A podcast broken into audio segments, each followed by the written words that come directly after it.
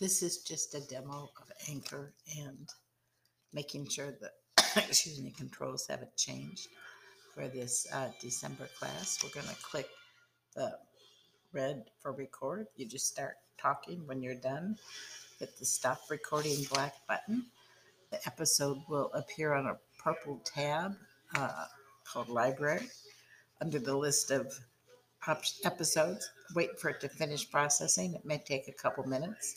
When done, click the red plus sign at the end of the episode. It'll move to the right hand of, side of the screen. Click the purple button and it'll either say save episode or save change.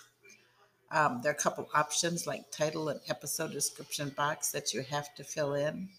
Once in a while, you may get a next button where there's some mandatory other things like a um, cover option that you have to fill in